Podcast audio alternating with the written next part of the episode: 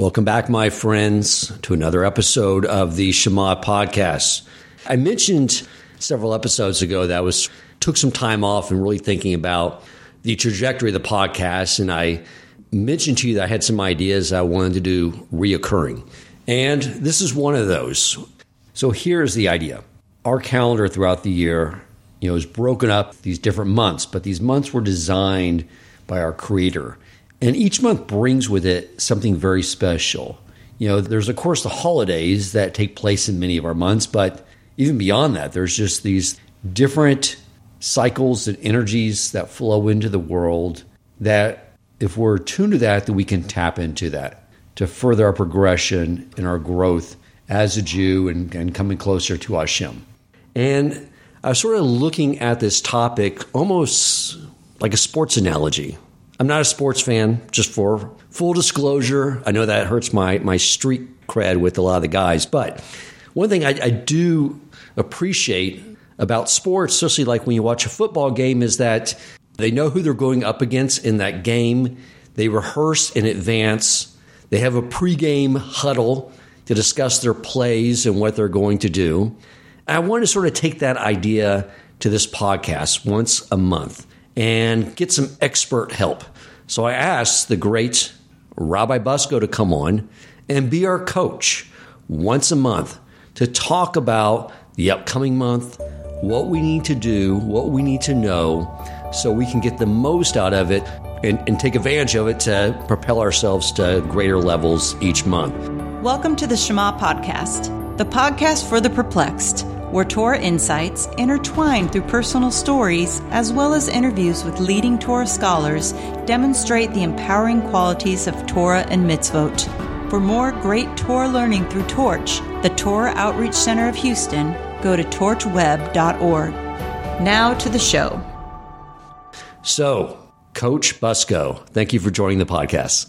Thank you for having me. This this is an important topic. There are energies that are unique to each month. Now, I would assume since we I brought you on to talk about the month of Av, is really no way to talk. I think about the month of Av without talking about where we are right now in the month of Tammuz, considering we're in the three weeks. Well, first of all, you're right. It's hard to talk about Av in a vacuum.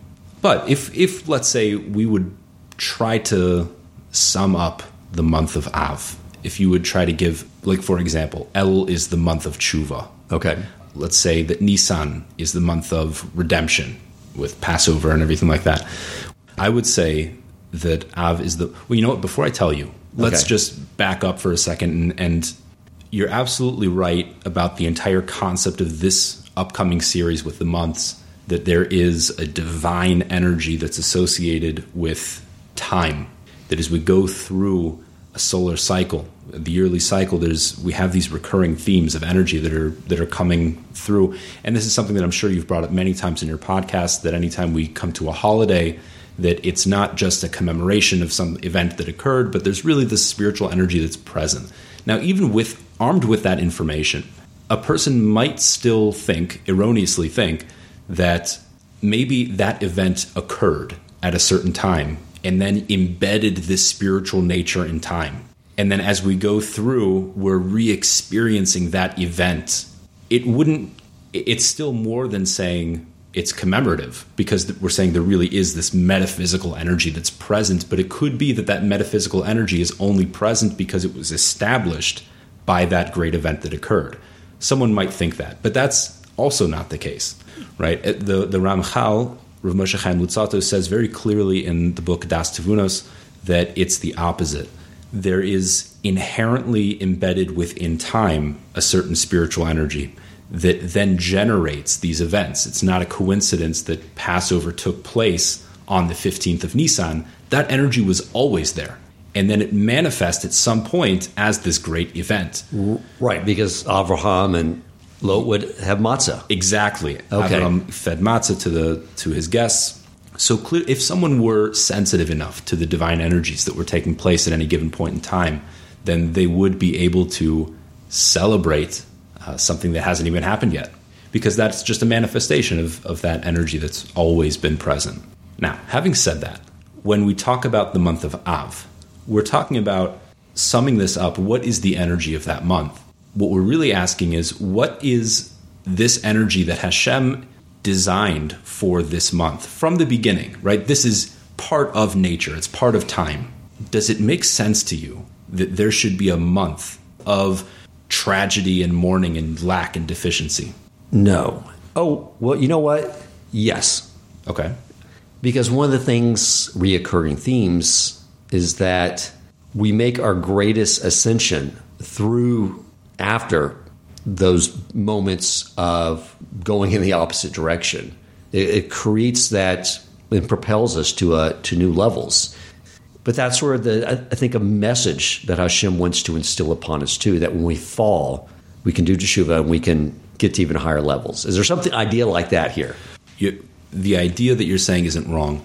That you can accomplish a tremendous amount coming from the negative. There are other examples. I mean, there are basic examples that if a person does tshuva from a place of love, wanting to come closer to Hashem, as opposed to the motivation being fear of punishment, then the thing that he's doing tshuva for, whatever sin that occurred that he's doing tshuva for, then transforms and becomes a mitzvah, propelling him even higher than he would have been had he not originally done that sin. Okay.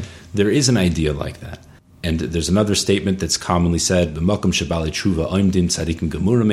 place that repentant people stand is a place where even perfect tzaddikim can't stand. So there is this implication that you can get even higher starting off from a place of brokenness and negativity. Now, having said that, it's never plan A. Plan A is always do the true, right thing. True, true, true. Okay. Well, whereas lack and deficiency was part of the initial plan, the initial system. Adam Harishon, the first man, was created deficient, but he was pretty balanced. There, he wasn't consumed by evil, but he was pretty on even footing between balance between good and evil. And he his deficiency was that he was balanced. He wasn't good completely, right? And that's what he needed to rectify. So the initial plan does include some sort of deficiency, but not loss, not a place of brokenness that's been caused by us, because that, that's always after we've done something wrong. So it still doesn't track really that Hashem would have embedded in plan A of time, that there's an entire month that's devoted to the contingency plan when we mess everything Right. up. Okay.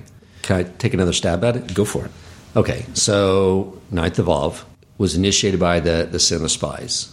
And what did Hashem want them to do that they did not do? He wanted them to leave that spiritual cocoon and then take and go into the land and live in the world and bring Hashem into the world.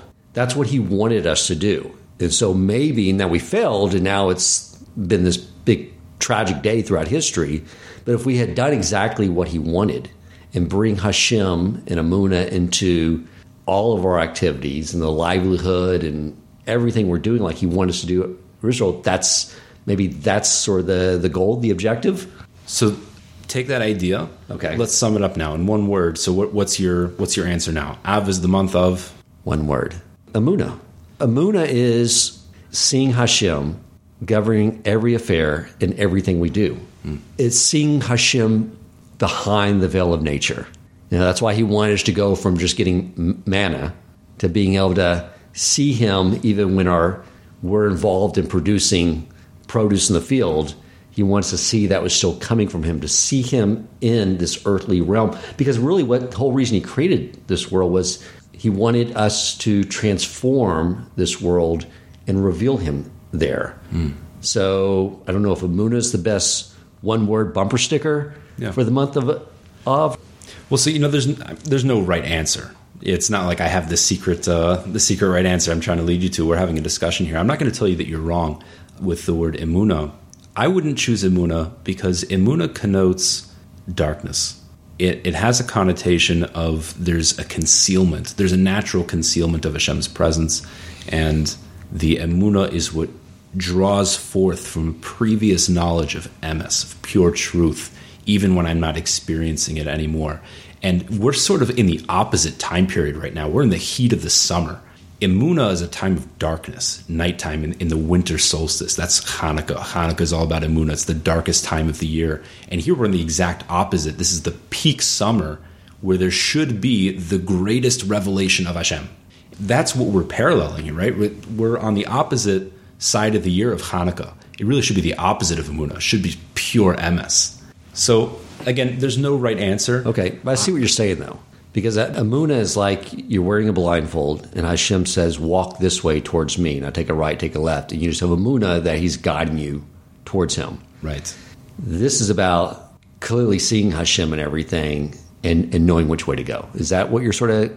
Is that the distinction you're sort of drawing? Well, that's just why I would have said it's not really Emuna, and and while it's true that it would have taken some level of emuna, there was a lack of emuna when the spies came back and misinterpreted what happened.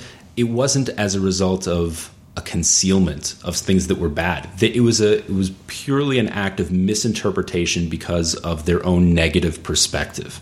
They were being shown greatness. In fact, that some of the things that they saw, they said that it's a land that swallows up the people. And the reason they said that in the Torah is because when they had been traveling through the land, they saw everyone being buried. There's constant funerals happening, way more than it would be normal. Now, the truth is that this was a miracle, that Hashem made a lot of people die during that time in that land so that they would be very busy. Everyone would be busy mourning and burying their dead so that they would be distracted and they wouldn't see the spies and catch them. There's this great chesed and miracle from Hashem to protect the spies, but their negative attitude drove them to misinterpret it and see it as something negative that, oh, this is a land of death and destruction. And so it, it wasn't a concealment of Hashem, it was their own negative perspective distorting reality, distorting truth that was right in front of their eyes. I would say the month of Av is a month of love, pure and absolute love. And the word Av means father. It's true that the names of the months don't originate from Jewish sources, they were actually Babylonian names. In fact, many of the names were names of idolatry. But there's a reason, there's an interesting reason, I'm not sure exactly what it is, that we held on to those names and we do attribute some sort of meaning to it. But Av is a month of the father, of the love that Hashem has for his children. And in fact, we see in the middle of the month, in the peak of the month of Av, we have sort of a semi holiday called Tu B'Av, which is a month of, of total love. It's a day where people got married. There was this a really tragic event that occurred in the book of Judges called Pilegesh Begiva. There was a man from Levi who was traveling, and one of his mistresses had been captured by the the people of the land in the tribe of, of Benjamin, and they they abused her pretty horribly. And by the time she crawled her way back to her her master where she was staying, she collapsed on the doorway and, and died. And he found her in the morning. You said the tribe of Benjamin did this? Yes. It was Jews? Okay. Jews. It was Jews that did it. And there had been nothing like this in the Jewish people before. No act of, of horrific violence had ever occurred like that. And so this man who was traveling was so distraught by what had just happened. He did something it's pretty gruesome, but he wanted to send a message he took her corpse, chopped her up into 12 pieces, or really 11 pieces, and sent them to all of the different tribes to show, to send a message, to say, look, our people, these 12 states that had been established with all of our tribes, we have, we're fractured now. We are cut apart because of what's occurred here. And because of that event, the tribe of Benjamin was ostracized from the rest of the Jewish people. And there was actually a civil war the whole tribe of Benjamin went to war with the with the Jewish people. It was horrific. What, so, what year was this about? I don't know the exact years, but it was in the times of the judges. It was before King Saul and all that. It was, yeah, it was it was quite early in wow. uh, okay. in Jewish history in our time in, in the land of Israel. After a certain time, they you know we won't go through the whole story, but they were reconciled, and there was a great event that, as a statement of reconciliation, and peace, they finally allowed the tribes to intermarry again among the Jewish people. And the way they did that was they brought out all of these women and these men from, from the tribe of Benjamin to go out into the fields and people would find matches for each other. It's like this big shidduch speed dating event. Right. and that occurred on the day of Tu B'Av. Okay.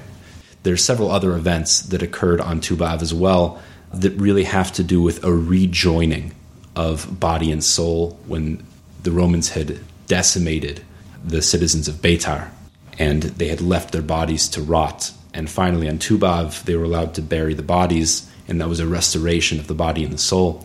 So there are several events that occurred on Tu B'Av that really epitomize love. So Av really is the month of love.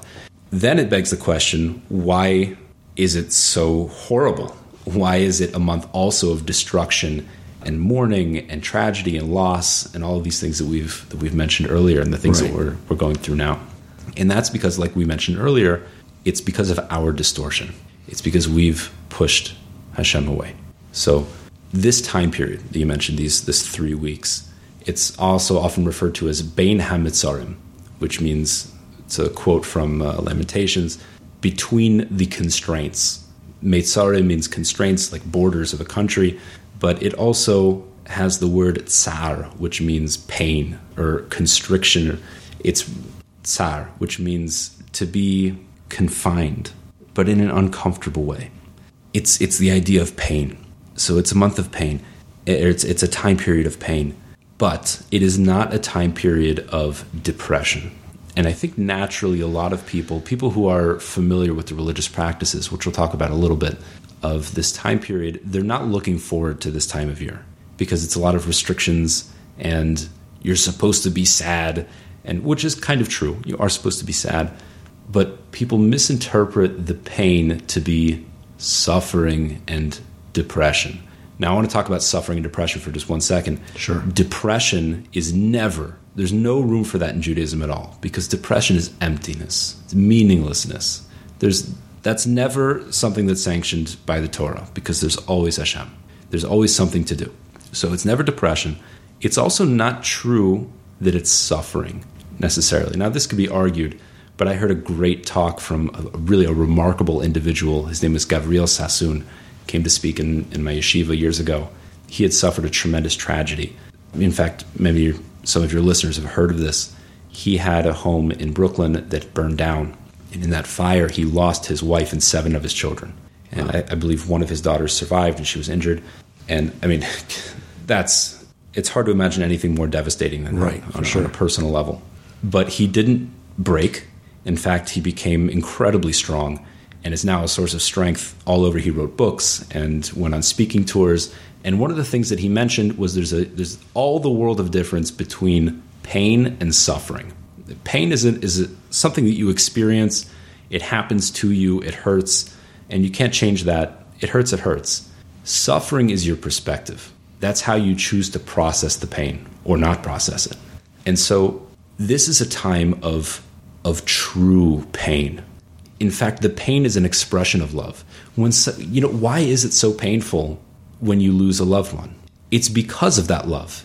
If if it's someone that you never heard of and you find out that something terrible happened and, and someone died, you might think, well, it's a shame, uh, but it doesn't affect you emotionally the same way. The degree of pain that's that you experience when there's a loss of someone is directly commensurate with your the strength of your relationship with that person and the love that was there. And so what we're experiencing during this time period is what should have been a time of tremendous celebration. Again, this is the peak summer. This is the epitome of truth and expression of Hashem in the world. That's what it should have been. Mashiach would have come. This would be Tisha B'Av should be the greatest Yom Tov, and one day it will be. Mirz Hashem. When Mashiach comes and the world is restored, it will in fact be the greatest pinnacle of all of the holidays. But because of our negative attitude, we have distorted it and we've flipped it into what should be something that's truly great is now a time of mourning and sadness and loss. And we find that actually this is the, the time of most suffering, is when really it should be a time of celebration. So this is a time of where, where it really should be this beautiful love and Yom Tov, and instead we have distorted it and we've lost it. And so what we're crying for is not the loss of a temple. In fact, the loss of the temple might even be our, recon- our consolation, which sounds strange. But um, I'll, I'll explain that in, in just a second. What we're mourning is the fact that we have pushed Hashem away. And, and really, we did it.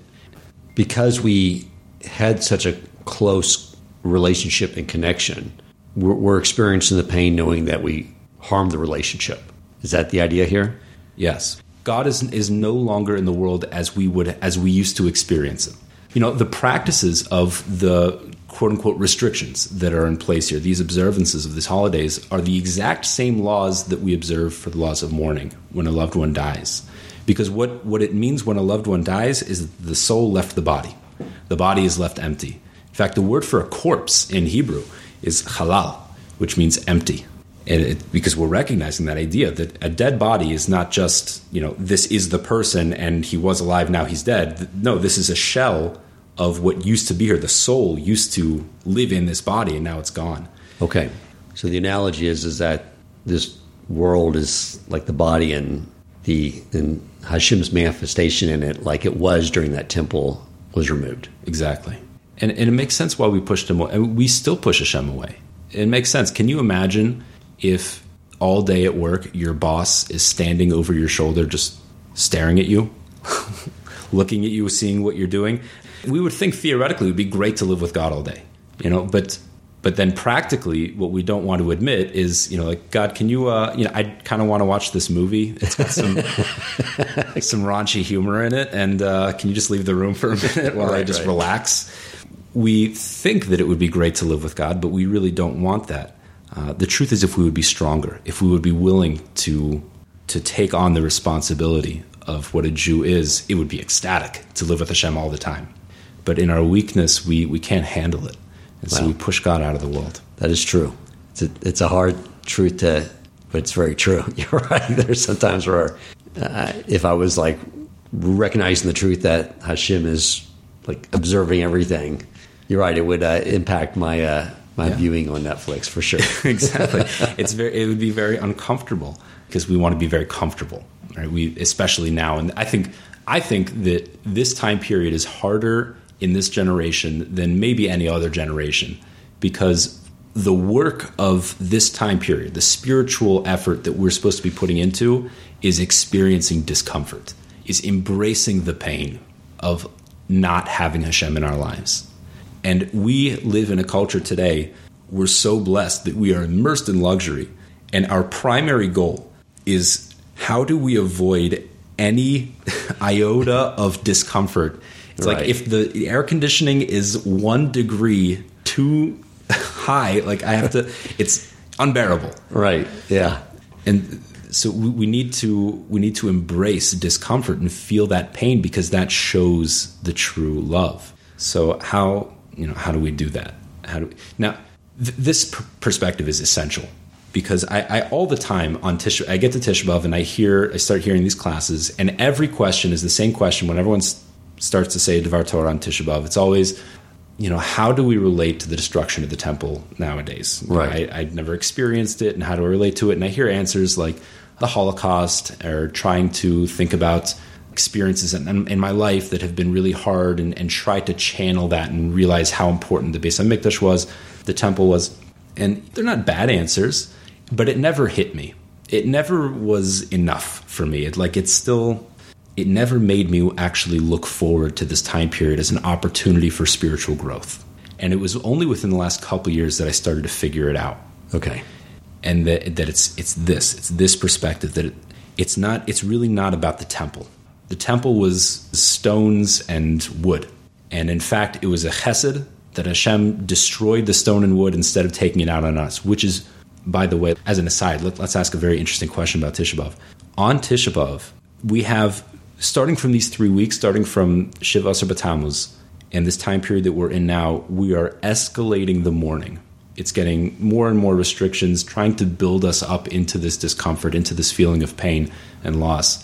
And then it culminates with Tisha B'Av, where it has, it's like the, the laws that you're experiencing are as if you lost a loved one that day, God forbid. Uh, there's no eating, and you can't do anything pleasurable. You can't sleep on, on nice pillows and all these restrictions. You can't even sit on a chair. You have to sit very low to the ground, like real mourning. And then on the day of Tisha B'Av, right after midday, all of these restrictions start to loosen up a bit. We turn on the lights in the shul. We can then put on tefillin and talis, which we didn't before because it was we were in such a state of, of destruction, being distraught, and we sit in chairs again. But here's the weird thing: it's not like things started to get better after midday on Tisha B'av. In fact, that's when the worst things started happening. This is the question of the Ari Hakadosh Arizal. He asked, "Why are we doing this? Why is it getting better? It should be getting much worse." Tisha B'av was the day of the destruction of the temple, but when did it actually occur? At what time of day? The Romans started burning the temple on the afternoon of Tisha B'av. That's when it actually burned. So it's at the time that they actually started destroying the temple. That's when we start getting up and things start to loosen up a bit. It's like the exact opposite. What are we doing here? Right. So the Ari gives a, an answer which is a bit perplexing at first. He says, because Hashem poured out his anger on sticks and stones and not on the Jewish people. And what he means, Moshe Shapiro explained, that's how, what the Ari meant is Hashem's presence was manifest in the world in a tangible way. There were miracles. You could see the, the existence of the supernatural was unquestionable. Hashem's presence was obvious. With the destruction of the temple, which was inevitable, we had already destroyed the soul of the temple with our sins. It was already gone, and that was the worst of the destruction. It, was, it wasn't about the temple being destroyed. It was the it was the soullessness of the world, which had already occurred. And at that time, it, it, there was just despair. It was just terrible. But what happened was in Hashem's Chesed, he said, instead of destroying all of spirituality, instead of me actually leaving and having no place here, instead, I'm going to direct this destruction energy into physicality and destroy the temple itself and transfer my presence from what would have been there in a locked up state that just can't enter there. I'm going to move my presence into the very souls of the Jewish people, into the oral Torah and so that when we walk around and we can express the oral Torah and express our divinity through living in an elevated way, it's hidden. It's definitely on a lower level, but that is where Hashem's presence can now be found. Like the, the Talmud says, where can Hashem's presence be found? Within the Daled Amos of Halacha, within the, the space of people discussing the law. And so that is the consolation, is that, okay, at least the temple's gone but the fact that the temple's gone means that Hashem has, must have moved somewhere else. And it's when the temple was destroyed, we see that Hashem's chesed, oh, we can start to loosen up now because it's true that we've still experienced this tremendous loss. We're still mourning, but the consolation is that Hashem's still with us and we can still move forward. And there is a, there's still a chance for us to restore this relationship in this, this month of love that we're supposed to be experiencing. I want you to elaborate a little more on this idea of perspective. I jotted that down as like an action item, something to work on. I, I, could use you to elaborate on that because it's sort of that was where we failed, you know, originally with the sin of the spies, and it's something we're probably all prone to, where we don't see truth because our faulty perspective of a situation. Can you talk a, a little about that? Because that'd be something I think would be an area to, to, to focus on and improve on. Sure. So, in the book of Deuteronomy that we're about to start next week, Moshe gives a recap of all the things that we did wrong. That's how he starts off. And one of the things is that he quotes the Jewish people as saying that in Hashem's hatred of us, he brought us to this terrible place. And which is ridiculous. Obviously, Hashem doesn't hate us. And Rashi says, of course Hashem doesn't hate us. What did they what did they really mean? they really meant, without knowing it, they hated Hashem. And so, because they had a disdain for Hashem, they interpreted what was being given to them as it can't be good. It must be that this is bad, and it must be Hashem hates us. But why did they hate Hashem? Right. It, we, so we have these layers of reverse psychology happening here. It all comes back to the original sin of Adam Harishon. It's shame. It's a sense of of insecurity. When a person sins, they feel inherently unworthy and broken and unlovable. There's no possible way that you could love me because I'm a bad person. And so if you can't love me because I'm bad, so I'm going to defend myself and either hide, like Adam did, or assume that you don't love me because that that would be the only logical response. If I'm unlovable, you must hate me. And so we project our insecurity onto everyone else and onto Hashem as well. And that breaks our entire perspective of the world. This is something that it must be the, the most difficult thing to overcome because this is part of the original sin. The way to have a better perspective on reality is we need to trace it all the way back to the beginning of how do I overcome this insecurity of feeling like I'm bad? And A, it has to first come with stop hiding, stop running away from Hashem. Hashem loves you so much. And the only thing, as a parent, you know, when you have a little kid and the kid does something wrong, the kid's afraid. They don't want to get punished. They don't. They're going to try to escape, run. But a parent knows if the kid would truly feel bad and just run up to you and say, "Daddy, I'm sorry," and grab you and, and you know cry and come to you for comfort. What I mean, what would you do with that? Of course, you hug right. them back. Like that's all I want. I just want you to recognize the love and and okay, you did something wrong. That's fine, but come back to me. So if we're able to overcome that fear, that baseless fear of Hashem's going to judge me, Hashem doesn't love me, Hashem hates me, and recognize, okay, I'm not perfect, I did these things wrong, but there's there's still a path forward because Hashem does love me, and I can come forward. That then opens up my perspective for all of re- it totally changes the way I view the world in, in a way that I wouldn't have expected. Because otherwise I'm always in defensive mode and interpreting things happening in my life as negative. Right. Yeah, because often, like when we get challenges in our life, you know, we hear conversations where it's, you know, I don't know what I did, but Hashem's mad at me. Mm-hmm. You know, all this type of stuff. And I spoke about this at our Pesach table too. Like, you know, we, we ask the wrong questions when we have challenges. It, it's sort of back to this idea we're discussing now about it creates like really bad perspectives on, on, a, on a situation. But even myself, I, I, I realize that this, I don't actually internalize, like I've, I've heard, you know, that Hashem loves us like a thousand times more than we love our children, mm-hmm. which is unfathomable but I don't actually live day to day like feeling that way. Like he really loves me that much. So I feel like I like I have a lot of work to do. I like I'm not doing enough for you, and I know I'm you know I'm almost like just like yeah insecurity. Like I know I'm totally unworthy. I'm really trying hard. You know, just keep giving another shot. Please be patient with me. You know, I'll be worthy for you one day. Each of us, as we, we fight every day to learn and grow, but he loves us immensely where we are right now. Is that the idea that we just really need to internalize? Yes. In, in fact, this the Ramban Nachmanides writes in his introduction to the book of Deuteronomy that we're about to start. He says that there Moshe the, the big theme of this book is Moshe is giving rebuke to the Jewish people, and especially in the beginning, and and even at the end. You know, at the end, you know how the Torah ends. It's crazy. If, if anyone just reads it, it's like the, the, last part of the Torah is, and Moshe says to the Jewish people, and I know that you're going to mess everything up. right. Period. And there's no follow up. It's not like, but it's okay. No, that's it. Like you're gonna you're gonna mess everything up, and uh, okay, bye. right. I mean that that seems a bit dejecting, but the truth is, when we do fail, when we inevitably fail, right, it's a big consolation. We know, okay, this is you know this was not this was foreseen, you know, and there's there's still a path forward. The Ramban, in his introduction to Deuteronomy, the Devarim that we're about to start now, Moshe also gives rebuke to the Jewish people. And the Ramban says that he does this for three reasons. Number one is to tell the Jews how much chesed that Hashem has already done with them in the de- how much how much he's already endured from the wanton brazenness that the Jews experienced or expressing in the in the wilderness. Number two is to get them in line.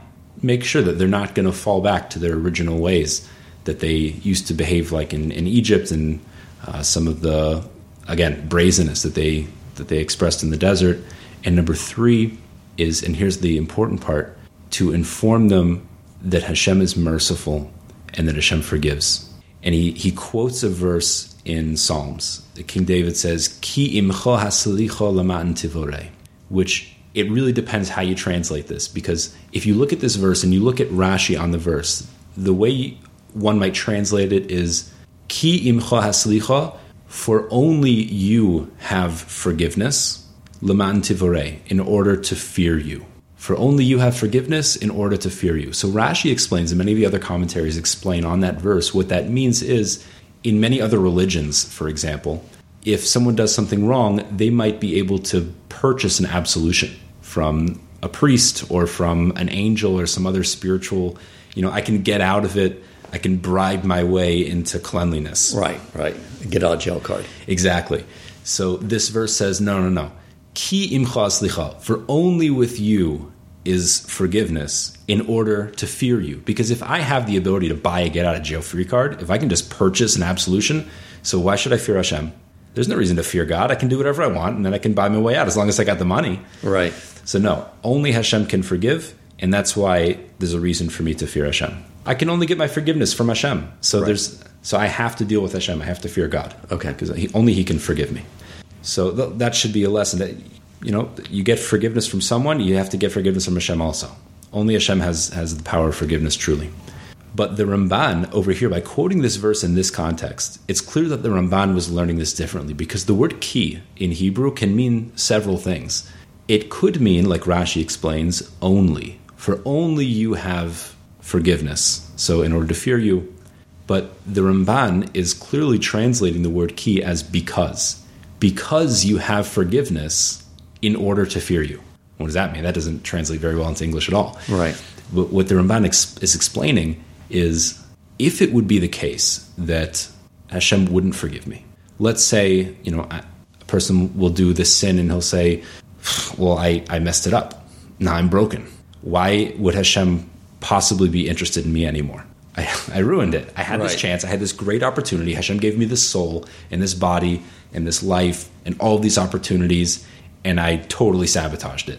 And now I'm a broken, bad person. So obviously, Hashem doesn't like me anymore. I'm done. Right. If that were the case, then why on earth would a person keep trying?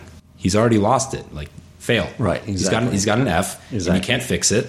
So why would he continue to fear Hashem? Moshe is telling them, Moshe is telling the Jewish people, no, Hashem always forgives you there's no such thing as messing everything up. That's only true when you're dead. As long as you're still breathing, you have an opportunity to come back, to come closer to Hashem. Hashem still loves you. Why does Hashem forgive you? Because He loves you. Hashem always loves you. This is never true that I'm a broken person. Hashem doesn't want me anymore. It's, it's not true at all. If a person wants to come back to Hashem, Hashem will take him with open arms because Hashem has mercy. Hashem forgives. Hashem will forgive you. Come back, do tshuva. Hashem still loves you. It's it's hard. Part, we partly don't want to believe that because then that means that I have to change. Right. It's much easier to think, ah, I, I messed it up. It's over. Hashem doesn't love me. Hashem doesn't want me anymore. Right. It's, exactly. Yeah. But uh, so that's that's this time period. That's you know that's why it's hard for us. We're addicted to to luxury and addicted to comfort. And this is a difficult time period, but it's especially in our generation a time of extraordinary potential for growth in this area in particular. Okay. To take responsibility for our lives and to feel the pain, feel the discomfort of being far from Hashem. There are times of the year that we're meant to feel very close to Hashem with the holidays, and that's also true. But now is the time of year where we're meant to feel, where we should be feeling this palpable love and it's not there and it should be so painful. And to try to numb ourselves from the pain, to try to ignore the halacha. You know, there's certain halacha. For example, during the nine days, no swimming. You know, that's that's one example. For recreation, there's some opinions that say that if a person's not doing it for pleasure at all, it's just for exercise. Okay, that could be. Now, when a person hears that and says, "Okay, well, there's this dispensation," and say, "Well, okay, you know, I'm going to do it for exercise." But uh, but really, you know, is it really for ex- like okay, it's also exercise, but you want to do it for fun? Like, what are you playing games for? What are right. you What are you trying to get away with? Like, just don't do it at all. Right? What's are you miss? You're missing the whole point. Do you want to be aligned with this? Do you want to listen to the advice of the masters of spirituality and tap into get on the path? Or are you just trying to figure, look, I want to still consider myself a religious Jew and technically keep the halacha, so I'll do as much as I can get away with you're missing the whole point. you're ignoring the pain. You're ignoring. You're trying to numb yourself, and it's just pushing you farther away from Hashem. Like, why? Why even bother? So this perspective is essential. You have an opportunity now to love God tremendously, and it's hard because it requires feeling that pain of that loss. But the more pain you allow yourself to feel, the more pain you're allowing yourself to get in touch with your soul and realize how far it is from where we're supposed to be and it is uncomfortable and it will require then you'll feel a sense of obligation to change right which leads us into elul of moving ourselves to the next step. Yes it, it there is a resistance to that but if we're able to do that then that pumps us full of love of god. And as our sages said anyone who mourns for the destruction of zion which now we understand what that really means it's not about the burning of the temple it's it's the the loss of godliness in the world, the loss of godliness in my life. Anyone who mourns for that will merit to see it rebuilt.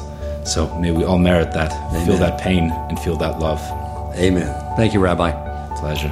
Till next time. If you enjoyed this episode, please consider supporting Torch so they can continue to spread Torah wisdom to the world by making a donation at torchweb.org and clicking donate in the top right corner of the page. And if you would like to get in contact with our host with comments, suggestions for future topics of learning, or questions for him or his guest rabbis, you may email him at president at torchweb.org.